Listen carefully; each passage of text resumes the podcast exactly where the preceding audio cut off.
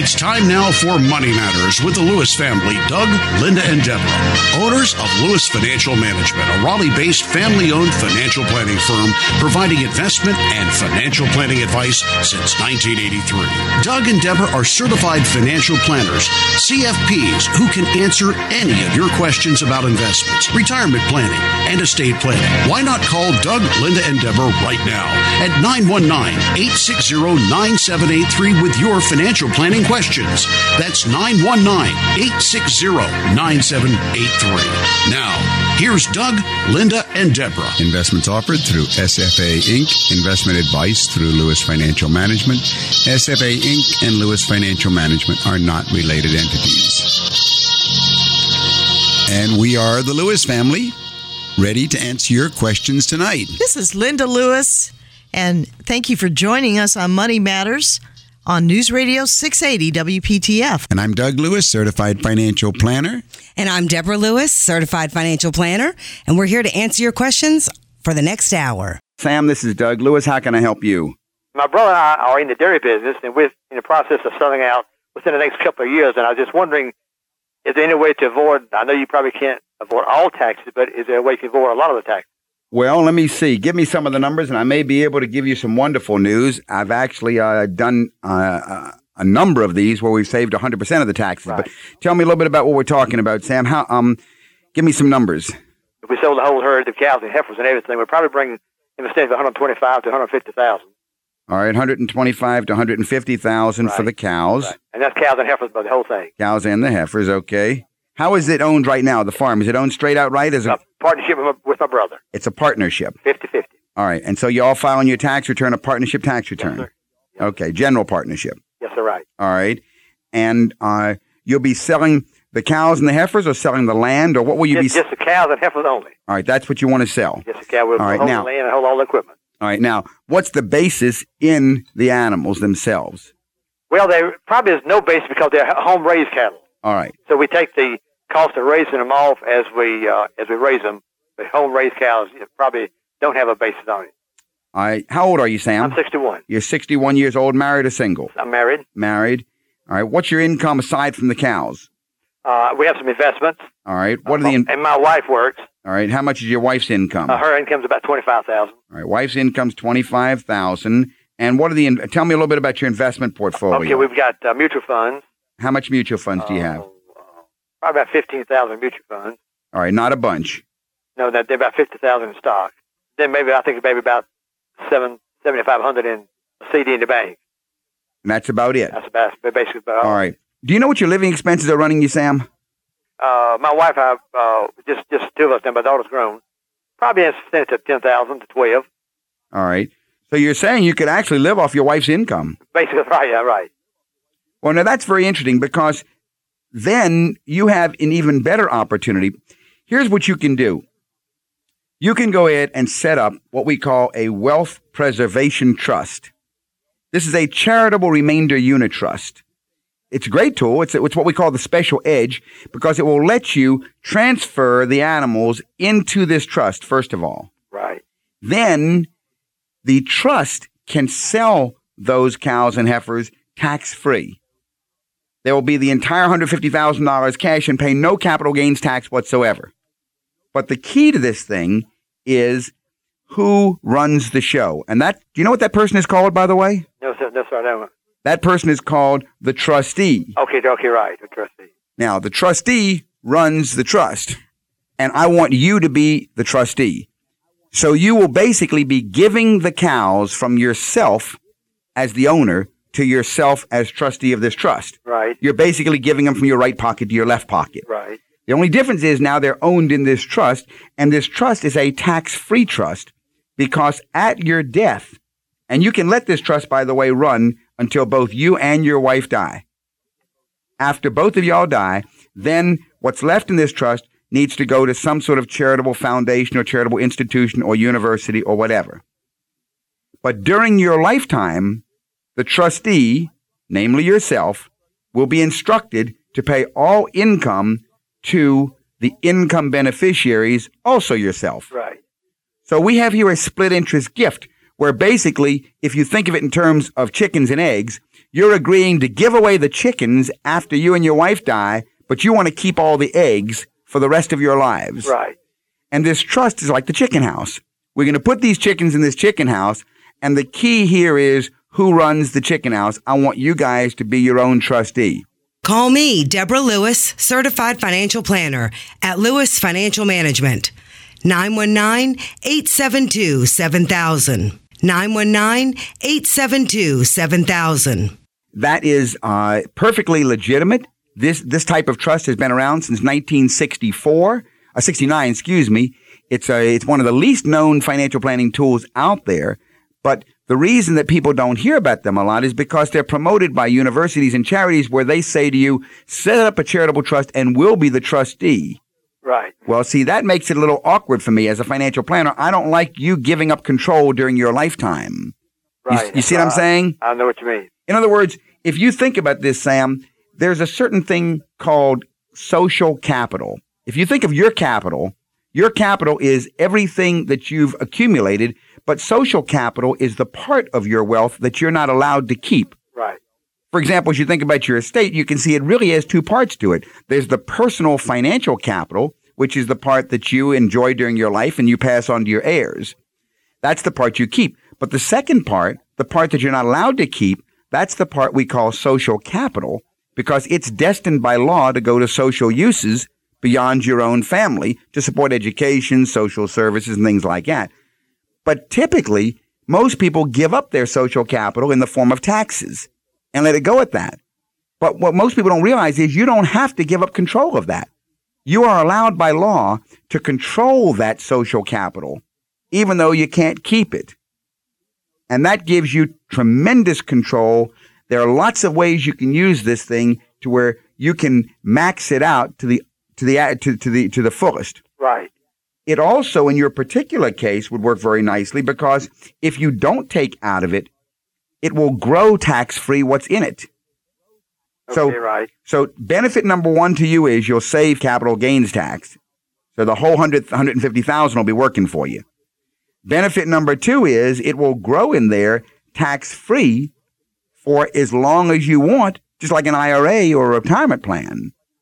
And that will be very powerful. That can grow to be a million dollars over your lifetime. Now, could this, uh, can, could you draw off of this trust if you need the money? Yes, indeed. As a matter of fact, you you set it up in such a way that you instruct the trustee how to pay you. Right. and you can you can get very creative with this. But the best part, not the best part, but there's a third benefit that I'd like, two more benefits I'd, I'd like to tell you about with this charitable trust. The next benefit is you get an income tax deduction this year for putting the cows into the trust. You get a tax deduction for putting the cows in the trust.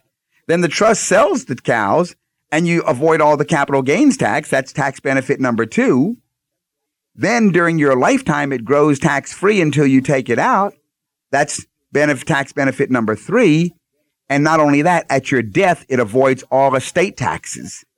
Tax benefit number four. Do you have children, Sam? I have one daughter. One daughter. One thing some people do, if they're concerned about the children, they set up a second trust to have a life insurance policy in it that pays off at the time that the first trust ends. Okay, right. We call that a wealth replacement trust. So typically, in a case like this, you go in and you give the cows to one trust, you put the insurance in the second trust, and now it runs for the rest of your lives. At the time that both you and your wife have passed away, then what's left in the charitable trust goes to the charity, and the insurance passes tax free to your daughter. Okay, right. If you will go ahead and call my office during the week, my wife Linda can go ahead and send you some more information about how to set these up.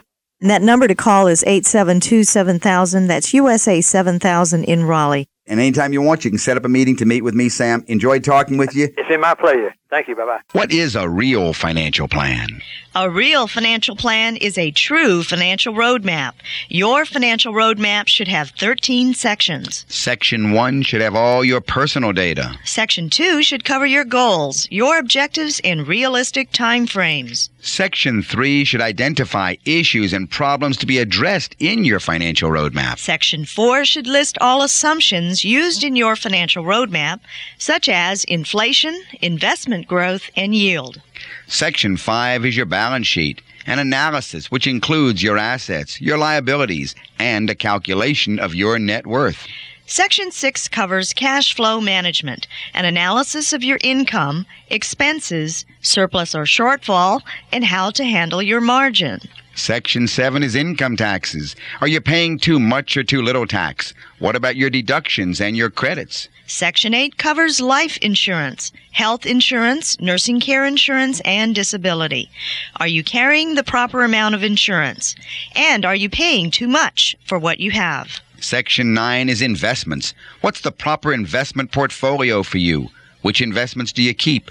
Which to reposition? What about liquidity, risk tolerance, and diversification? Section 10 is financial independence or retirement planning. Can you retire when you want to retire? Will you be able to make it? Section 11 covers your estate, how to leave your estate with the least taxes and costs to your heirs using wills and trusts. Section 12 is the recommendation section for your financial roadmap. And Section 13 is an implementation schedule, what to do and when to do it. So there you have it, the 13 sections that you should have in a real financial plan. It's your roadmap to your financial future, and you need to have one. Seek competent financial advice and if you have any financial questions, call me at 872 7000. That's 872 7000. And remember, your financial future is at stake. Well, Doug, what's new in the area of retirement planning? Well, people want to know when should they start saving for retirement? Well, you know, Doug, the sooner the better. And if you start early enough, setting aside even a small amount each month, you can accumulate substantial savings in the long run because of the compounding of investment earnings. That's a good point, Linda. As an example, someone, let's say, who's 35 years old, if they begin investing only $200 a month, and if they only get 8% for the next 30 years, when they're 65, that $200 a month will accumulate a nest egg of almost a third of a million dollars. That's $300,000. Right. If you start 10 Yeah, years earlier, right. what's going to happen? You know what's going to happen then? That same $200 a month will grow to be $700,000. That's close to three quarters of a million dollars just starting 10 years earlier at only $200 a month. However, on the flip side, for every 10 years that you delay setting aside money for retirement, you're going to have to save three times as much to reach your nest egg goal. you know, that sounds easy, doesn't it, Doug? It sounds easy, but unfortunately, most people put off planning for their retirement until just before retirement. A study done by the U.S. Department of Health and Human Services showed that only one out of a 100 people retire wealthy, only four out of a 100 are financially secure, 20 out of a 100 have to keep on working, and almost 50 of them relied on Social Security as their main source of income. Some people do wonder, Doug, won't Social Security and, and their pension be enough to supply them in retirement? Well, Lynn, unfortunately, I have to tell you it probably will not. Social Security, a pension, a small savings account used to be enough for people because they only lived a few years beyond retirement. But now people are commonly retired living 25 or more years. And retirement has become a whole new stage of life. So, for people earning 60000 for example, Social Security will make up only 34% of their income. Right. Well, Doug, you know, other people wonder how much money will I need for retirement? And I'm glad that people are asking that question. Unfortunately, they don't know how to get the answer. But how much money will you need? The traditional rule of thumb says people need 60 to 80% of their pre retirement income to maintain that lifestyle after retirement. But that may not be enough if you plan to travel a lot, or if you anticipate high medical costs, or any other above average expenses. So basically, a certified financial planner can assist you with your retirement objectives and also help you calculate exactly how much you'll need to live on each month over your expected retirement lifetime. And let's say you live to be 90 or even 100 years old. Uh, and along with that, uh, we'd want to take into account the taxes and inflation. You know, Lynn, it's interesting you should mention the uh, the age 80 or 90 or 100 because we do have clients who uh, are getting up uh, in the uh, 80 and beyond age. If you'd like further information, call us at 919 872 7000 or go to our website, DougAndLinda.com. That's DougAndLinda.com. Let's use an example. Let's say that you had uh, some folks that were in their 40s. Now, Well, I and can, let's say that their expenses were maybe around in the 50s. I can do that because actually, Linda, uh, it wasn't long ago that I was actually working on a case for real clients, and that was their story. They were in their uh, late 40s, and their expenses were in the 50s, and uh, they had the opportunity to take retirement, but they wanted to know could they make it. Well, I had to first of all build an inflation pattern on their living expenses, and then I had to go ahead and look at would their assets be able to cover that. The shocking thing was that when I ran their expenses up over, and I went all the way up to age 100 to be worst case, you know, to see how bad uh, their need might grow to be. Right, right. Would you realize? Would you believe that they were going to have to spend almost six million dollars in that lifetime? And you might think, well, gee, we used a big inflation factor on their living expenses. Do you know how much I used?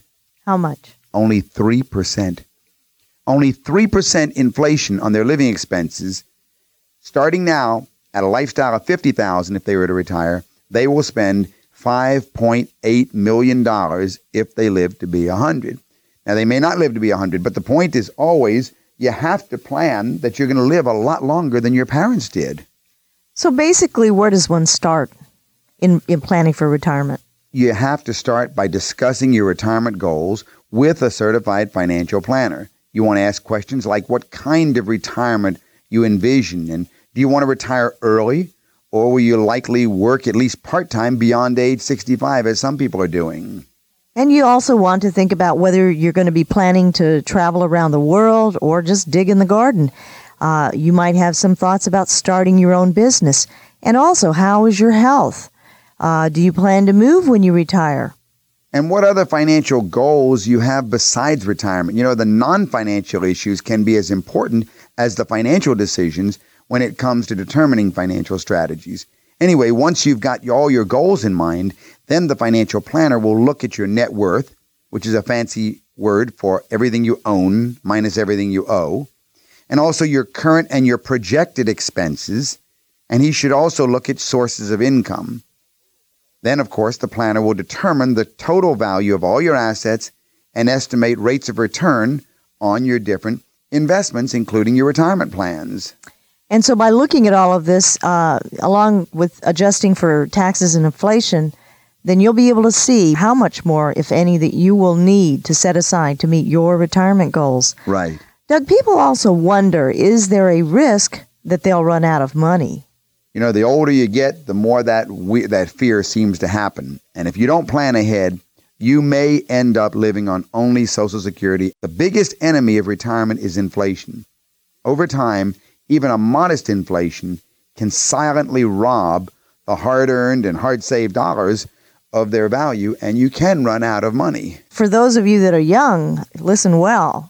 Because if you do not accumulate these savings over your lifetime, what may happen when you get to be in your 60s, 70s, and 80s, uh, your, your children may need to support you, right, Doug? That's exactly it. Uh, we've seen some cases where, because the assets weren't there, We know some sad they're cases going to be depleting. fam- and, families have to pitch in. right, children will have to help mom and dad. Well, there are several options that people can do to make their retirement dollars last. They can reduce their monthly expenses now to free up money to invest so they can try to increase their investment income so later on they won't fall into those dilemmas. This is Deborah Lewis, certified financial planner at Lewis Financial Management. Our number at the office is 919 872 7000. Call me at 919 872 7000. Well, Joyce, this is Doug Lewis, certified financial planner. How can I help you? Hi, Doug. Uh, this has to do with estate taxes in relation to a retirement uh, principle of All right. half million dollars. Mm-hmm. Now, it's my husband.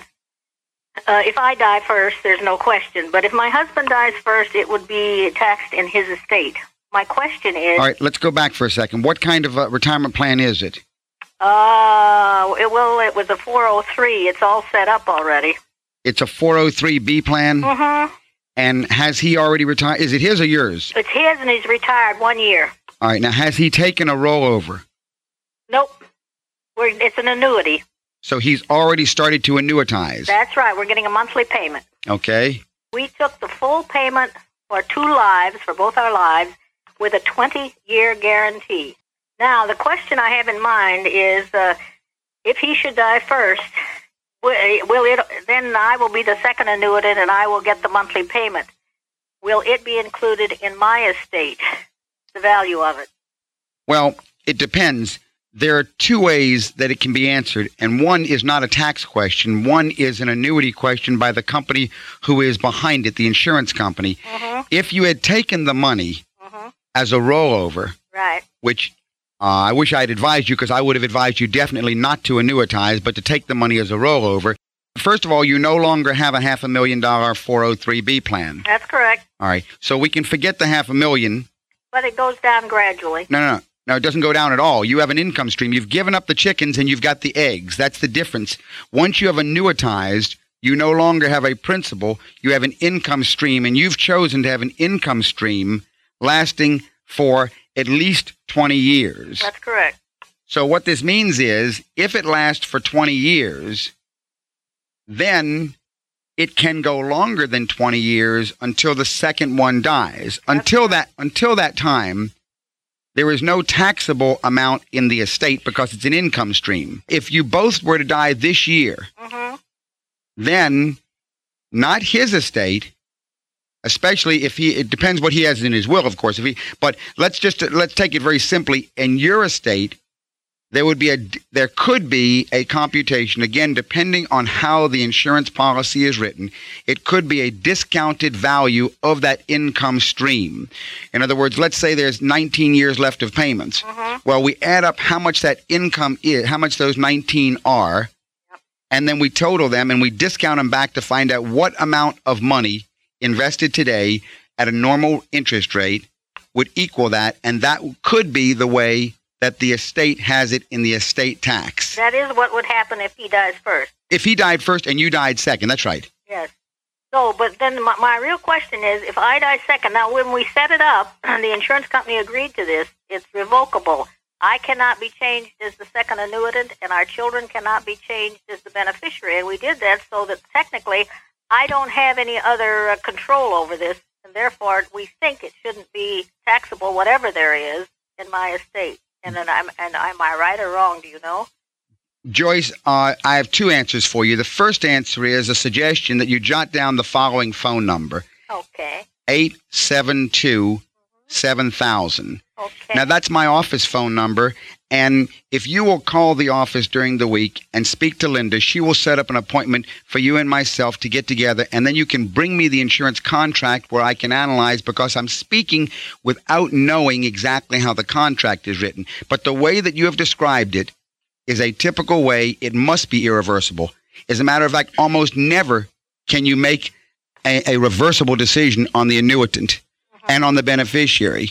So once you set up something, it must be irreversible unless there is something unusual allowed in your contract. I need really to have the contract in front of me, and then together you and I will go over it, and I will call the insurance company and get the answers for you. Oh, I appreciate that. I'll do it. Thank you very much for calling, Joyce. You bet. All right. Bye. Bye bye now. This is Deborah Lewis. Call 919 872 7000 to set an appointment with me regarding your financial situation. Call me at 919 872 7000. Well, Joyce, this is Doug Lewis, certified financial planner. How can I help you? Hi, Doug, uh, this has to do with estate taxes in relation to a retirement uh, principal of All about right. half million dollars. Mm-hmm. Now, it's my husband. Uh, if I die first, there's no question. But if my husband dies first, it would be taxed in his estate. My question is, All right, let's go back for a second. What kind of uh, retirement plan is it? uh, it, well, it was a 403. It's all set up already. It's a 403b plan. Mm-hmm. And has he already retired? Is it his or yours? It's his, and he's retired one year. All right. Now, has he taken a rollover? Nope. We're, it's an annuity. So he's already started to annuitize. That's right. We're getting a monthly payment. Okay. We took the full payment for two lives, for both our lives, with a 20 year guarantee. Now, the question I have in mind is uh, if he should die first, Will it then? I will be the second annuitant, and I will get the monthly payment.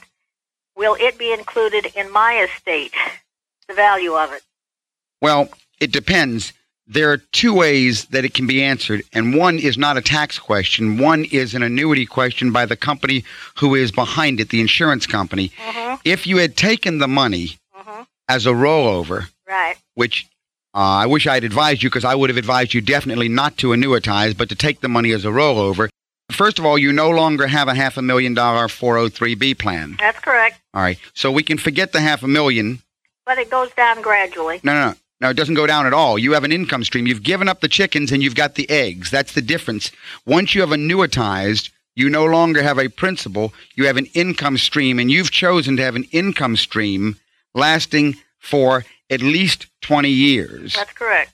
So what this means is if it lasts for 20 years, then it can go longer than 20 years until the second one dies. Until that until that time, there is no taxable amount in the estate because it's an income stream. If you both were to die this year, hmm then not his estate especially if he it depends what he has in his will of course if he but let's just let's take it very simply. In your estate there would be a there could be a computation again depending on how the insurance policy is written it could be a discounted value of that income stream.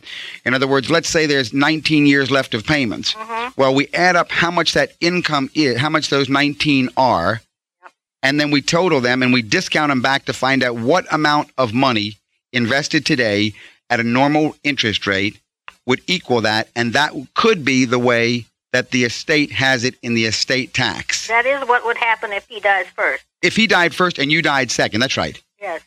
So, but then my, my real question is, if I die second, now when we set it up, the insurance company agreed to this. It's revocable. I cannot be changed as the second annuitant, and our children cannot be changed as the beneficiary. And we did that so that technically, I don't have any other uh, control over this, and therefore we think it shouldn't be taxable, whatever there is in my estate. And then I'm and am I right or wrong? Do you know? joyce uh, i have two answers for you the first answer is a suggestion that you jot down the following phone number Okay. 872 7000 Okay. Now, that's my office phone number.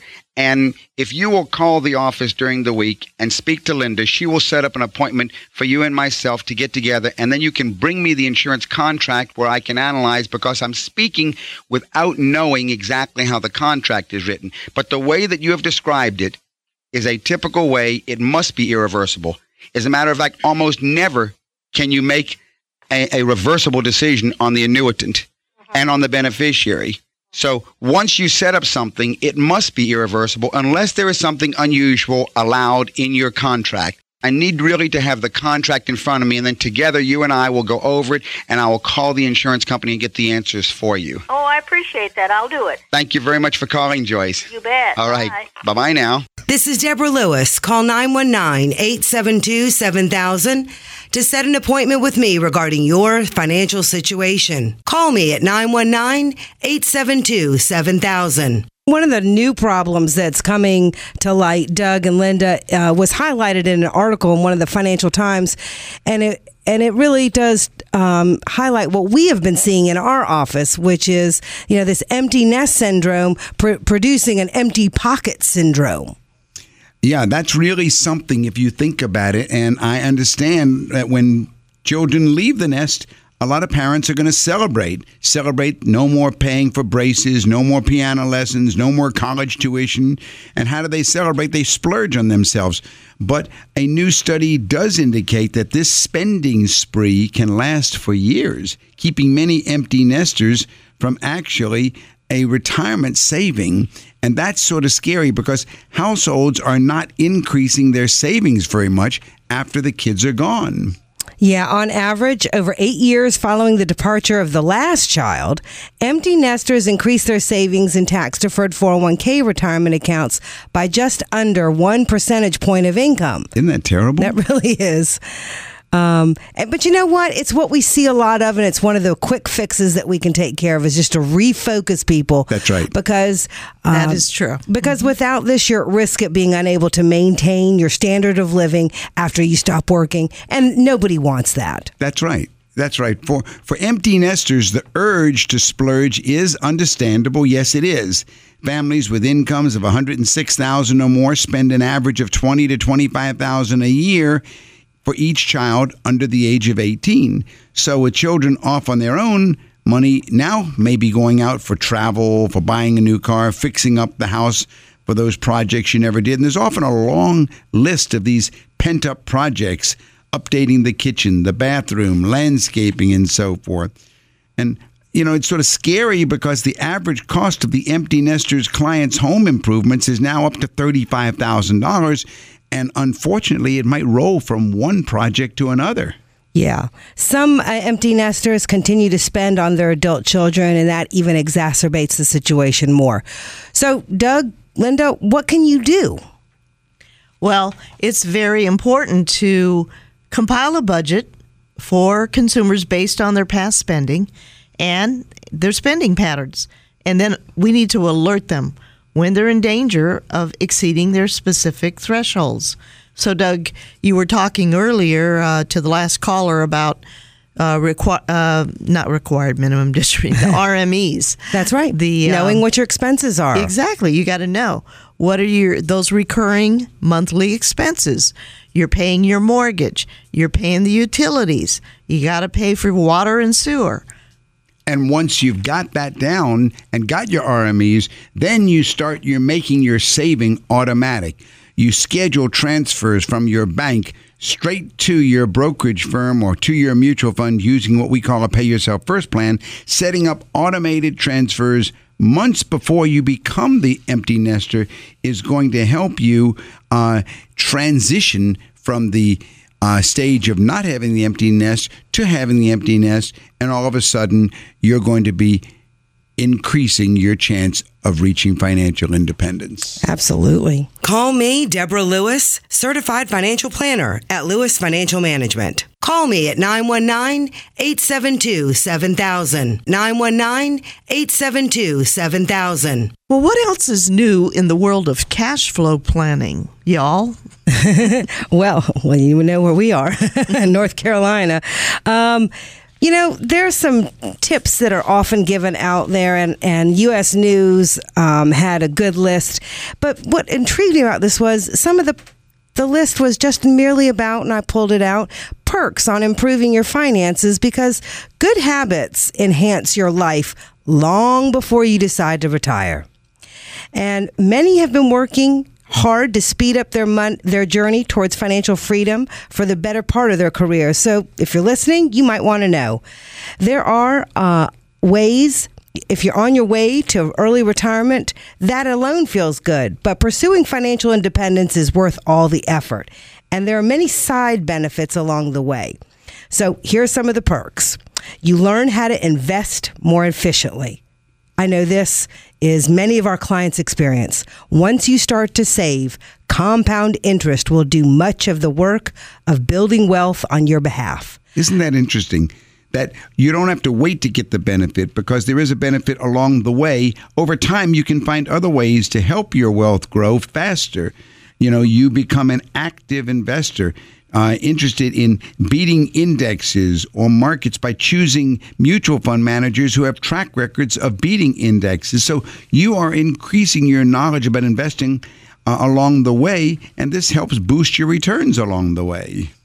That's right. You feel more relaxed about work. When you've saved enough money to sustain your lifestyle, you have the freedom to quit your job whenever it gets too stressful or irritating. Unless you work for your parents. the freedom to walk away from a job you dislike begins well before you have enough money to permanently retire. And that's great. A lot of our clients say that. You know, when you know that your family won't need to downgrade their lifestyle if you leave a position, then you know you've already saved enough so that even if you didn't have enough to retire, you would have enough to move on. And, and this is the benefit of not living paycheck to paycheck. You won't feel the pressure to accept just any job. You'll be able to choose a job that you really want to work at. Yes, so you've got these perks. These perks like learning how to invest more efficiently, yes, indeed, and feeling more relaxed about work, yes, indeed. And then a third perk is that your confidence will grow along with your nest egg. Financial freedom starts to enter your life long before you're fully financially independent. When you're on your way toward building a nest egg, you'll feel less upset about little setbacks because you know you can easily make it up. And this ability to remain positive when encountering the challenges that are going to seep in uh, to your life, it spills over positively to your relationship, strengthening the bonds between you and those that you care about. That's right. Reaching financial freedom can take years of disciplined savings, but you get to reap the rewards long before you officially retire. So, in conclusion, the role of your financial planner is to encourage you in monitoring your progress and reminding you of what your goals are that you established in the beginning, after all, right? Perfectly said, Linda. This is Deborah Lewis of Lewis Financial Management. Call us at 919 872 7000 to speak about your situation and to set up an appointment. 919 872 7000. Pat, how can I help you? Yes, uh, I hold a mortgage on my child's home, Okay. And Now, when you say you hold the mortgage, you are the lender? yes, Okay. and um, I was I'm interested now in making out a will, and at the time of my when my husband and I die, Uh-huh. I would like that mortgage to be forgive, forgiven, not to be included in inheritance, any balance. Uh huh. Do you understand what I mean? Right. And uh, I would like to know how to go about doing that. I have no idea how. Let me ask you a question first of all. How many children do you have, Pat? Two. You have two children. Yeah. All right. And how are you leaving your estate? Who are the? How, how does your will read right now? We don't have one right now. Ooh, bad, bad news. That's why I'm trying to set one up right now. Very good girl. That's a naughty, naughty, naughty. We should not be around walking around with no no wills today. Okay? Especially, and you're very right, because right now the laws of intestacy. Now, I presume you said you said we, so I presume you're married. Yes. Okay. Right now, the laws of intestacy would go ahead and govern your estate if you died. But the first question comes: How much do you own versus how much do your husband own? Do you want it all to go to your husband and then to your children and so forth? If you die, do you want the mortgage to continue to be paid to your husband? Yes. All right. So you don't mean at your death. You mean at your husband and your death. Right. Okay. You need to go ahead and set up, first of all, you have to have a will. Right. Second of all, you do want to go ahead. What's the value of your estate, by the way? That's, Combined estate, uh, it's over five hundred thousand. including life insurance. Yes. Okay. The what you want to do first of all is you want to go ahead and have approximately half of your estate, half of your assets in your name and half in his name. And then it's all right to do an I love you will. If the, if your estate was higher, I would say it's not all right. But an I love you will is going to leave everything to your husband. And he can do an I love you will and that'll leave everything to y'all. I mean, to he, he can leave an I love you will that leaves everything to you. Right. And then afterwards, you write in the will that if your husband or if your spouse, and he does the same, has predeceased you, then you do want uh, any mortgage debts that you have, and you can be very specific. You can specify that it be forgiven. If you don't, you're right. The value of that will come back, and half of that will go to your one of your children. If that's, I presume that after your death, you want your estate to split be split between the two kids equally. Right. Okay. Uh, you could, if you don't have it forgiven, then half of the amount that's still owing would go to your son, and the other half would automatically be forgiven. Right. So you, you can just simply write it into the will or have the attorney write it into the will. Uh, but you do want to make sure that it's done properly. If you need help, call me, Deborah Lewis, 919 872 7000. 919 872 7000. Well, now the the mortgage is registered at the county. You know, just like a bank mortgage would be. Mm-hmm. the paperwork is. Uh huh. So what? How do they? At the time that my husband and I both die, do they take the will down there and say, "Okay, can we have the deed to our home now?" Yes. In other words, it would be it, it, they they would have to go through the process of having uh, having a clear deed of title, Right. and according to the provisions of the will, that's what a real estate attorney would be able to do for you at that time, I see. because he would basically be marked uh, paid in full. I see. You see what I mean? But there's then there's no taxes on that forgiveness. Is that correct? Well, income taxes. A state tax. All right, let's think it through now. If they have a debt forgiveness at that time, you know, that's an interesting question, Pat. Forgiveness of debt is considered income on your income tax return. On the estate, no, there's nothing. I But but at uh, at the time that debt is forgiven, you report income. Hmm. That's an intriguing one. I don't know a way to get around the income tax consequences. In other words, how much is the mortgage right now? right now it's forty three thousand. Forty-three thousand. Uh, you're going to die next year. I hope not. Okay.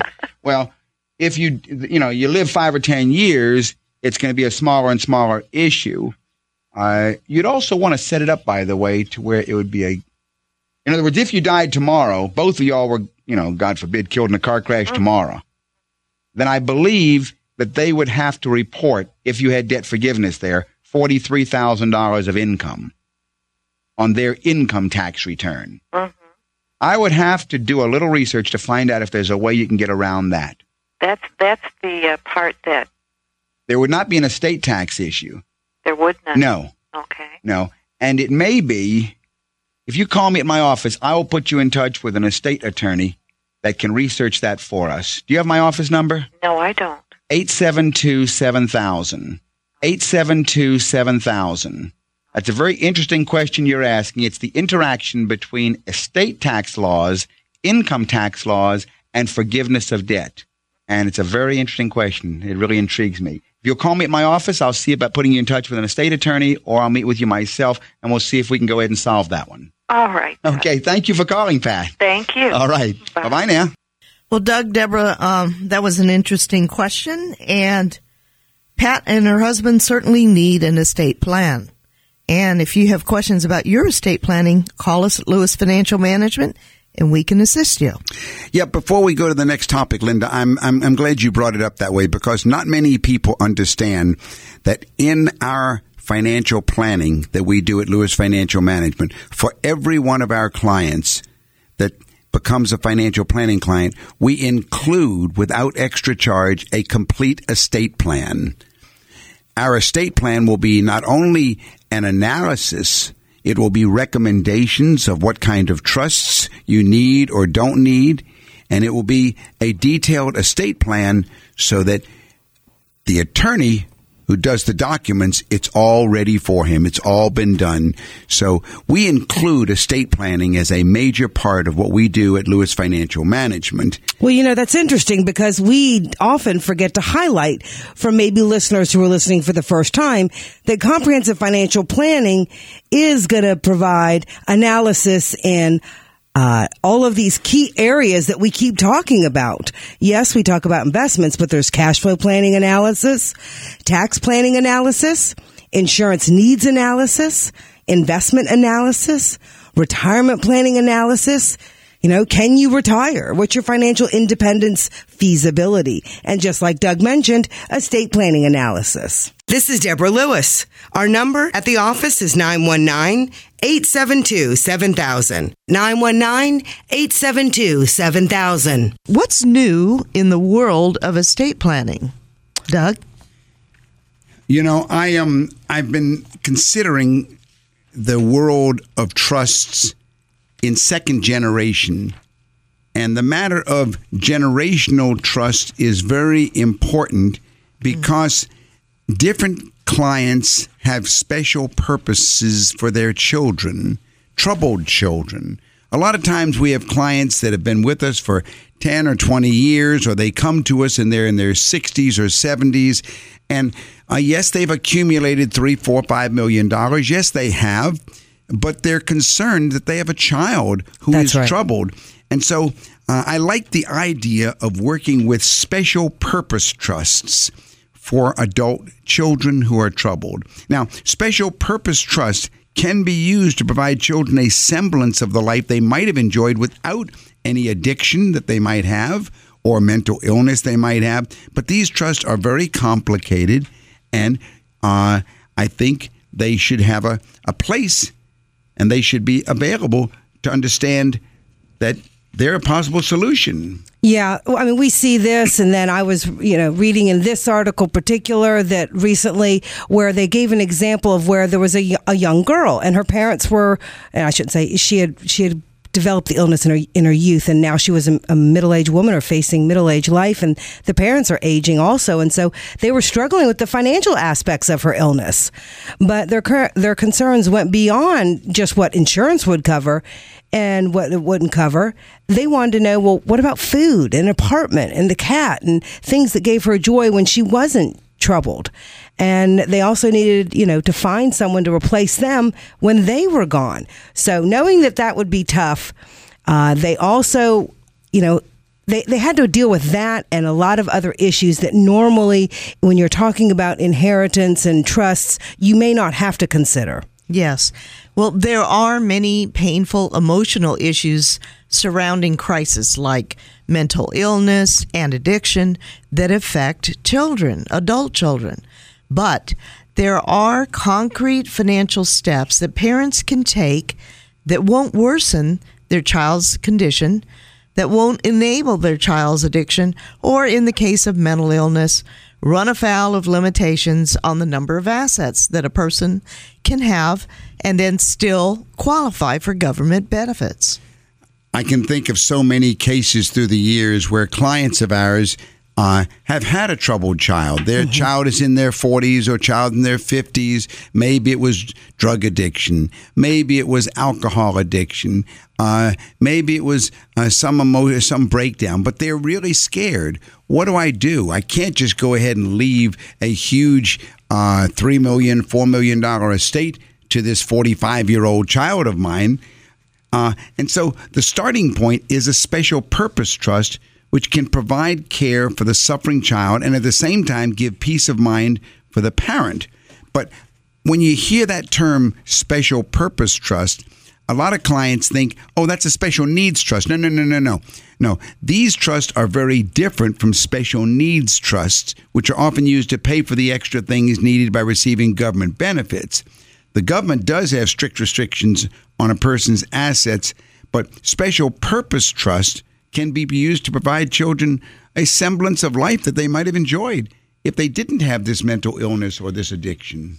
If you hear something tonight that sounds like your situation, call us. Set up an appointment. We can help you. 919 872 7000. 919 872 7000.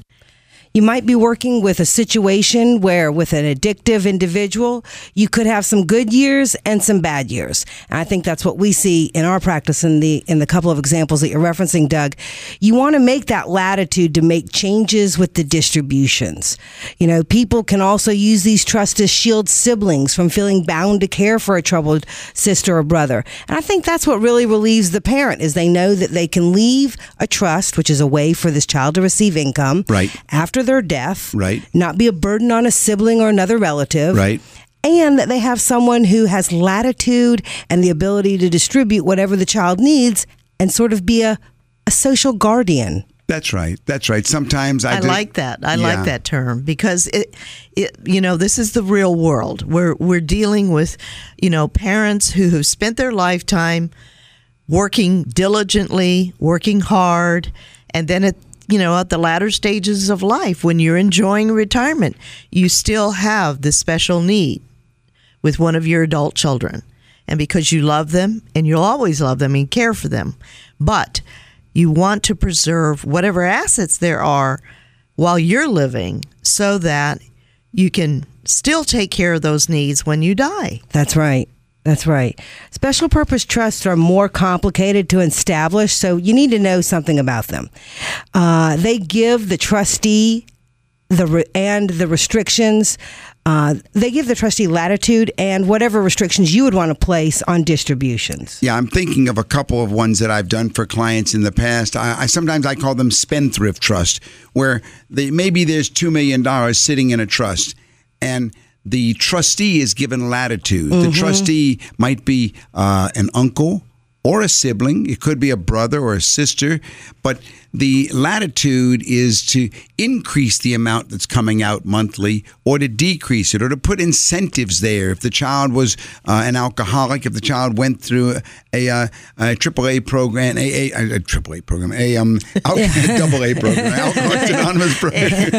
When- if they've been sober for X That's right. number of months Whatever- and so forth, to increase where where the latitude is given That's to right. increase, but never to go in and dump the whole principal. That's right. And That's right. And, and that's where the special purpose trust can have so much uh, power there. And the hardest part, of course, I found is setting up in setting up these trusts is getting the parents to accept the fact that they are necessary. Right. Doing this means that parents have to acknowledge that their children are never really going to fully recover. Yeah, it requires the parents and often the grandparents to recognize that there's an issue.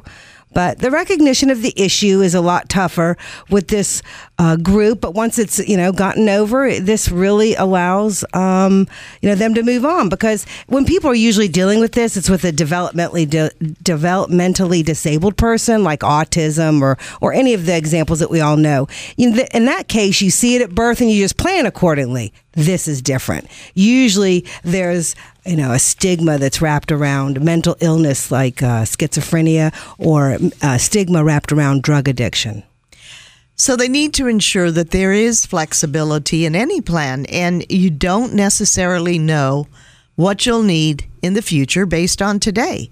But you do need to have distribution advisors for their trusts. And a distribution advisor, like a social worker with specialized training, can assess the child's general well being. And the key to making all this work is proximity to the person. That's tough for a corporate trustee. Yeah, I don't want a corporate trustee in a trust like this. So even if you're close, you don't have enough time to spend with that person to make the perfect judgment. Yeah, you should write very specific criteria for distributions into the trust documents, like staying on medication or being sober for a certain amount of time. And if those markers are met, then the child might even be able to become co trustee of the trust. Anyway, I like to encourage people to write a non binding letter of intent with the purposes of telling future administrators of the trust about the child's history, setting general guidelines, and knowing that you've done the best that you can, uh, I think gives a lot of peace of mind to the parents. I really do. I like this special purpose trust, and I think it's a tool that we will continue to use. You're listening to Money Matters with the Lewis family. That's Doug Lewis, Linda Lewis, and Deborah Lewis on News Radio 680 WPTF. This is Deborah Lewis of Lewis Financial Management. Call us at 919 872 7000 to set up an appointment to speak about your situation. 919 872 7000. Okay, Bob, this is Doug Lewis with Money Matters, and how can I help you this evening? Okay, um, I found out recently that my uh, mother-in-law is terminally ill, and uh, she asked my wife and I to uh, be uh, executors of her estate. Um, and my question is uh, exactly what we should do. I'll give you a little quick background information. Okay. My father-in-law, uh, who's 68, he won't be competent to take care of the affairs, and uh, I have a sister-in-law. Her her daughter uh, is mentally retarded. She's 32 years old, so she also is not going to be competent. She receives Social Security, and her medical is through Social Security also. Uh, there's three other children. My wife, 33, a brother-in-law who's uh, 36, and another brother-in-law who's 38. Uh, my main concerns are, uh, you know, the father and the and my sister-in-law need to be taken care of while my father-in-law is still alive, and then eventually, um, my my sister-in-law will still need to be taken care of. And uh, being that my mother-in-law is terminally ill, I was concerned about, um, you know, the possibility of all her funds being exhausted, um, you know, to take care of her. What is the size of the estate, Bob? Um, it's probably between two and three hundred thousand. Between two hundred and three hundred thousand dollars. All right, now Have you looked at the will? Uh, no, not really. That's very important, especially if you and your wife are going to be co-executors. Okay. Uh, there's an uh, there's a type of financial planning called premortem planning. Okay. I've got a couple of terminally ill patients right now, clients right now, and there are things that need to be done. But you got to find out where the assets are owned, where they're held now, and so forth. Uh, and and that's important. And also what they what your mother what your mother your wife's mother wants to do with those assets. Do you know where they left? Well, because you don't know if you haven't seen the will if it's an I love you will or not. Um, right. Well, she's in the process of um, you know doing the planning herself. Also, that's that's where we're at. We we really we're know, How how capable is she? Is she cognizant? Is she very very capable. she's right mentally now. alert? Yeah, the main the main question is is making sure that there's you know there's something left so that the father and the uh, and and and her daughter can be taken care of. And you say he's not he's not competent. You're saying me- mentally he, he has a disease. Right. Okay, it's not a matter of a spendthrift uh, right. situation. All right, and the sister-in-law is mentally retarded. Right. All right. Uh, are these the only assets they hold they hold together? Uh, yeah, there's you know there's a house that's probably worth 125,000, and then I'm I'm thinking that you know between cash, uh, life insurance, um, other things, there's probably maybe another hundred thousand. Does he live in the house? Yes. And does he need nursing care? Uh, no. Who takes care of him? Um, there's there's uh, relatives that live nearby. All right. You really need some serious premortem planning. How how capable is she in dealing with her situation that she's terminal? Uh, very very capable. Well, I would recommend you and your wife and she seek professional help. Find a financial planner. If you'd like, I'd be happy to go ahead and meet with y'all. I, I had an interesting case that I'm in the middle of working on right now where he is terminally ill and his wife and, and he have come in and seen me and we're just dealing with it in a very practical manner. And it's bringing a lot of comfort knowing what's going to happen financially and so forth. But you've got to, first of all, know what about the assets. There are things, for example, step up in basis. All right. Uh, who owns, which assets are owned in his name versus her name? Okay, they're all they're all jo- jointly owned. All right. That may be the worst thing you can do. Matter of fact, that is the worst thing you can do. Right. Because you want to step up in basis if anything has appreciation. Right. How much time do they give her? Uh, probably another six weeks or so. Very close. Very close. Call me Monday. Yeah, you you need you need you need to to move to move quickly, uh, and you need to go ahead and get a copy of the will. Yeah, uh, because there may be things that you find out afterwards that you wished you'd done. Okay. Uh, but yeah, the question of executor, the question of a trust, if you want a trust set up, then the trustee, who's going to be the trustee, durable power of attorney, and so on. Right. Uh, yeah, this is. The, the, I I would say you definitely have a, a- a situation that needs professional help right away, and um, I commend you for you know for for, for calling in about it. Okay. She's here in Raleigh. Uh, no, she isn't. Where is she? Oregon. She's in Oregon, Yes, and I'm going next week. and you're going there.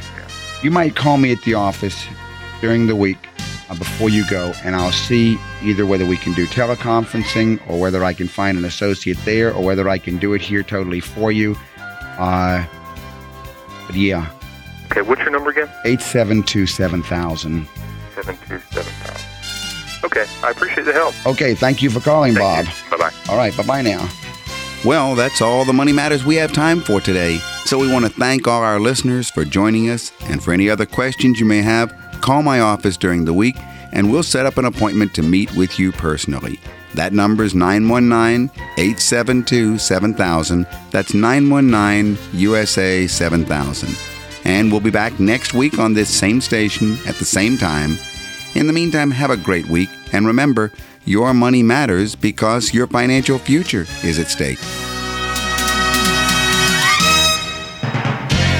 You've been listening to Money Matters with Doug and Linda Lewis. Money Matters provides you with a personal financial hotline on any subject where money really matters.